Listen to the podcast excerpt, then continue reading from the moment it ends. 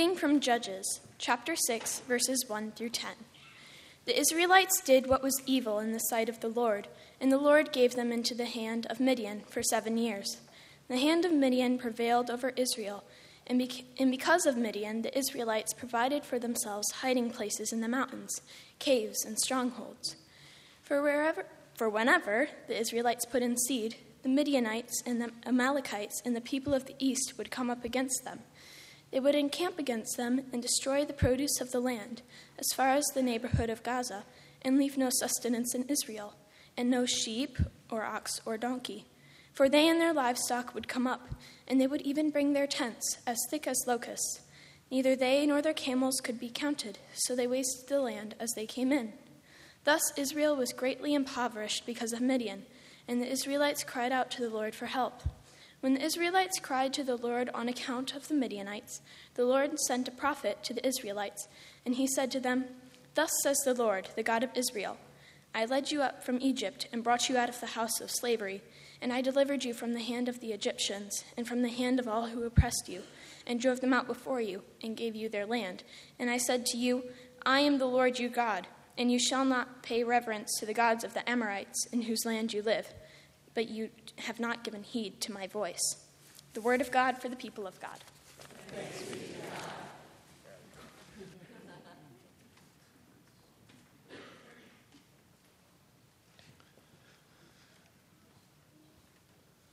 So, a few months ago, I was at a, a gathering of pastors, and we were talking about deep spiritual things. We were talking about the, the power that one person has to, to change the world. We were talking about the, the power of generosity to, to, uh, to leave a legacy behind. And as we were talking, uh, one of these old, grizzled veteran pastors who was there in the room with us got up and, and he told us this story. He said, I grew up in a small town out in the thumb. He said, and it was a wonderful place to grow up. It was one of those little places where everybody knew everybody else, and there was a real feeling of community. He said, especially around, around Halloween. He said, on Halloween night, the, the decorations would go out in people's front yards, and then the streets would fill with trick or treaters, and everybody would look after everybody else's kids. He said, everybody in town looked forward to, to celebrating Halloween, but nobody, nobody in town looked forward to Halloween Halloween more than old Mike. Now, old Mike didn't have much. He lived in a, a, little shack out with a crick out back and a rusty old car in the, in the yard. Old Mike didn't have much, but all year long he would save his pennies and he would save his nickels. And then just before Halloween, he would go to the store and he would load up on candy. And we're not talking like the Smarties and the snack size candy bars. Old Mike would go to the store and he would come home with, with the full size candy bars, hundreds and hundreds of full size candy bars, the kind of candy that make you a, a Halloween legend. And and then on Halloween night, old Mike would, would take a, an old folding card table that also doubled as his dining room table. He would take that table and he would set it up in front of his little shack, and then he would pile all of those candy bars in a great big mountain of sugar on top of, on top of that table. And then he would bring out a folding chair and he would sit behind the table and he would wait for the trick or treaters to come. And of course, the trick or treaters would come, right? The highlight of every kid's Halloween was a visit to, to old Mike's shack not just because he gave the best candy, but, but also because old Mike would compliment the kids on their costumes and he would remember their names and he would, would tell them how much they'd grown in the, in the last year. The kids in town, they, they came to love old Mike. They looked forward to Halloween at his place. All, all of the kids in town thought a stop at old Mike's house was, was the highlight of Halloween. And for, for old Mike, Halloween was the highlight of the entire year. Well, this pastor said, eventually, of course, I graduated from high school and I, I moved away from town. I went to college, I went to seminary, I became a pastor, and I didn't get many chances to go back to, to my hometown, he said. But, but one year, many decades later, just after I'd retired from, from preaching, he said, I had the chance to go back to my hometown, and it just happened that I was there in, in October, just in time for Halloween.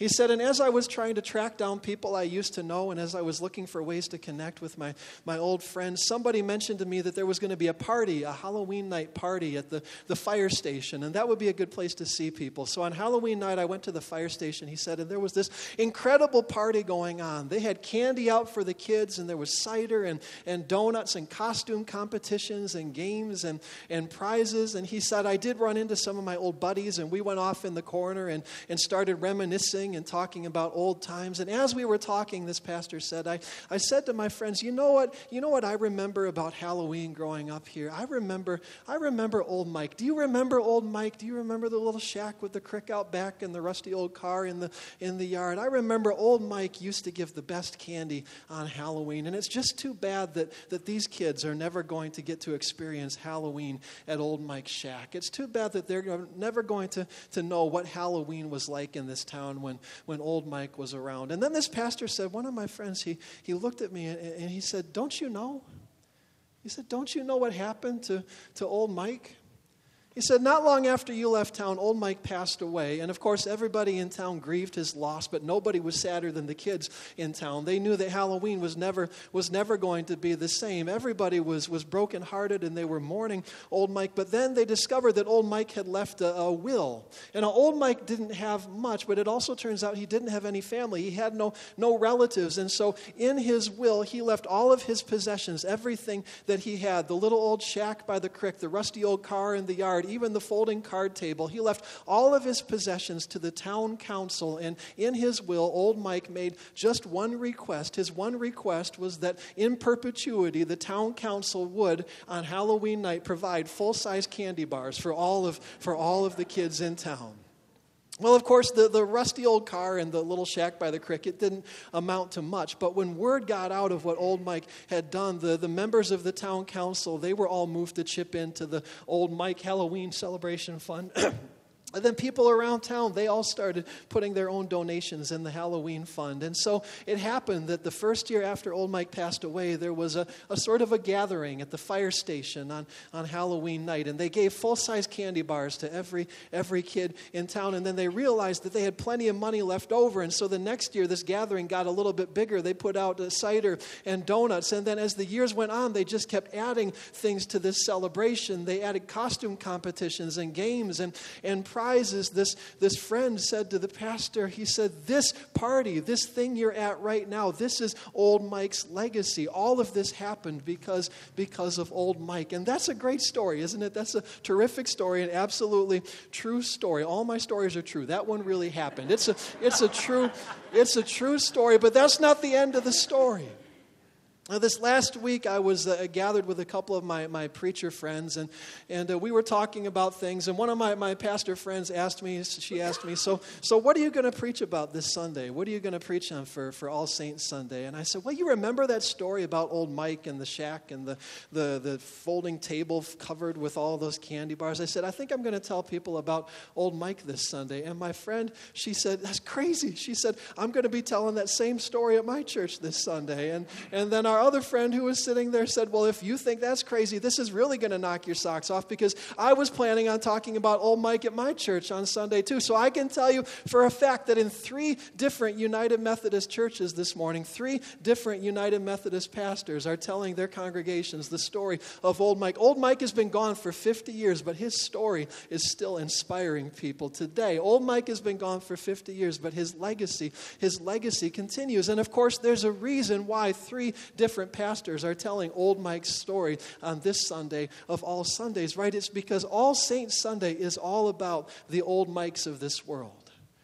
All Saints Sunday is, is that day when we, when we remember that you don't need to be wealthy, you don't need to be famous, you don't need to be powerful in order to change the world and, and leave a legacy behind. Today is the day when we, when we gather and we remember that most of the work that God does in this world is done by people who will never have a church named after them, people who will never get their face in a, a stained glass window. Today is the day when we, when we gather together and remember the, the power of being faithful with the little that we may have in this this world. Today we remember that, that most of the saints leave a legacy that lives on long after, long after their names have been forgotten. Today is all about people like old Mike, and it's about people like the, like the prophet in today's scripture reading.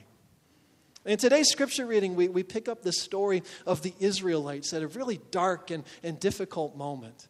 You remember maybe how a little bit of the story goes. God sets the Israelites free from slavery in the land of Egypt. God cares for the Israelites through decades of wandering through the desert and through the, the wilderness. And then God leads the Israelites into this, this abundant and beautiful land, this land of milk and honey, this promised land. God settles the people in the land. And then, as soon as the Israelites settle down in the land, what do they do? They forget all about God.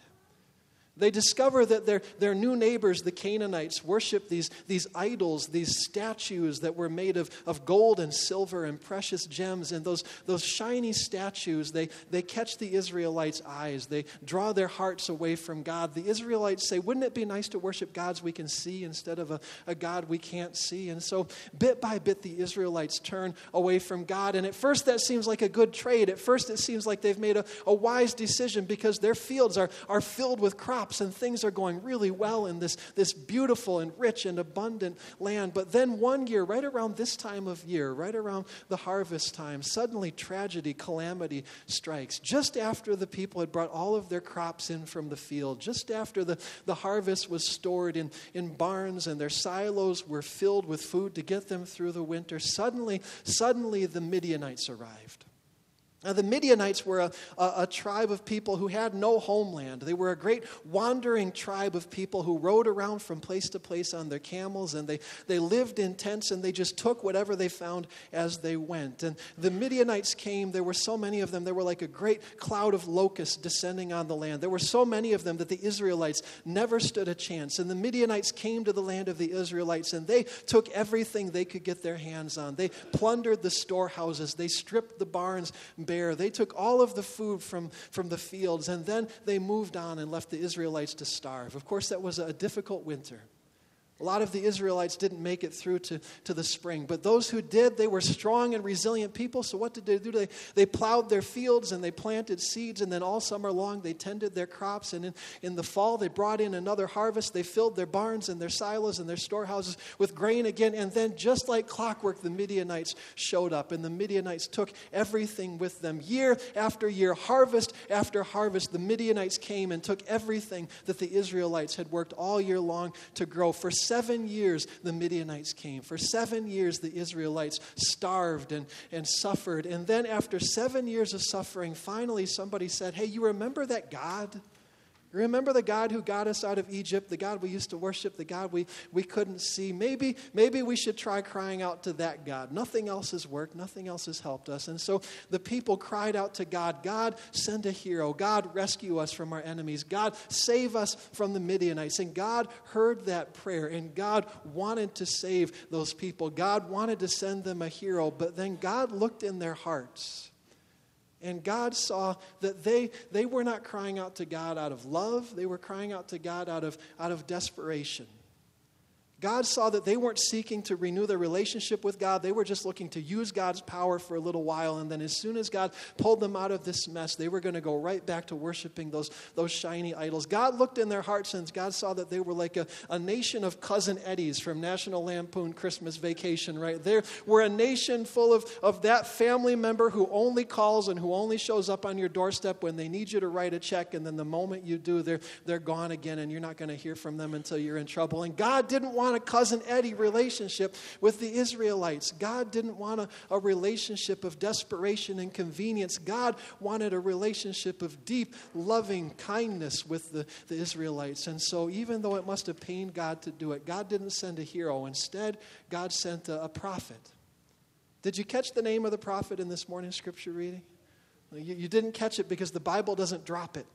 Nobody knows the name of this prophet. This is the first unnamed prophet in all, in all of the Old Testament. Nobody wrote down his name. Nobody remembered his name. Nobody knows where he came from. Nobody knows where he went after this moment. All we know is that from out of nowhere comes this prophet, and this prophet speaks a word to the people from God. This prophet preaches a message to the people, and this is the sermon that the prophet speak, uh, speaks to the people. The prophet says to the people, God has loved you so deeply God has poured out love upon love upon love upon you. God carried you out of Egypt. God walked you through the wilderness. God brought you to this good and abundant land. God has given you nothing but love, but you have not loved God back.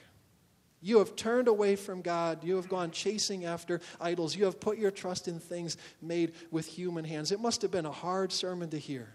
Maybe that's why nobody wrote down the prophet's name. It must not have made him a very, a very popular guy. It must have been a difficult sermon for those people to hear, a hard word for those people to hear. But that sermon, that message that this unnamed prophet preaches, it did the job. It began to chip away and soften the people's stony hearts. The prophet held up a mirror to God's people so they could see themselves as they truly were. And the people, as one, began to repent. The message that this old prophet proclaimed was the beginning of an entire nation coming to repentance and turning and turning back to God. And nobody remembers this prophet's name. Now, in weeks to come, we're going to continue this story. And in weeks to come, we're going to hear how eventually God does raise up a hero for the people. God calls a man named Gideon, and then God shapes Gideon into just the hero that his people need. God finally calls Gideon to lead the people into victory and set them free from, from the Midianites forever. We're going to hear that story over the next several weeks. You're going to hear an awful lot about Gideon, but this unnamed prophet, you're never going to hear about him again. He drops out of the story completely. He doesn't reappear in Scripture at all. But I hope that as we continue to tell this story, I hope that in weeks to come, as we continue to talk about, about Gideon, I hope that you will remember somewhere in the back of your head this unnamed prophet. Remember that this is his story every bit as much as it is Gideon's story. Remember that the saints whose names we remember, they stand on the shoulders of lots of saints whose names we have forgotten. I hope that you will remember that most of the work God does in this world is done, is done through the hands of people whose legacies will live on long, long after their names are forgotten. And most of all today, I hope that as we continue with our worship and as you go out into the world, I hope that you will leave asking yourself this question What's my legacy going to be? What can I do today to make sure that my work will go on, that my story will continue to inspire people long after I'm gone? Let's pray.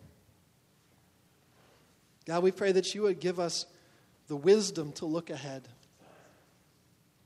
God, we pray that you would give us the courage to speak difficult words. God, we pray that someday people would celebrate us on All Saints' Day, that they would tell our stories even after they've forgotten our names. God, we pray that our ministry, our life's work, all of this would go on long after we're gone. These things we pray in Jesus. Amen.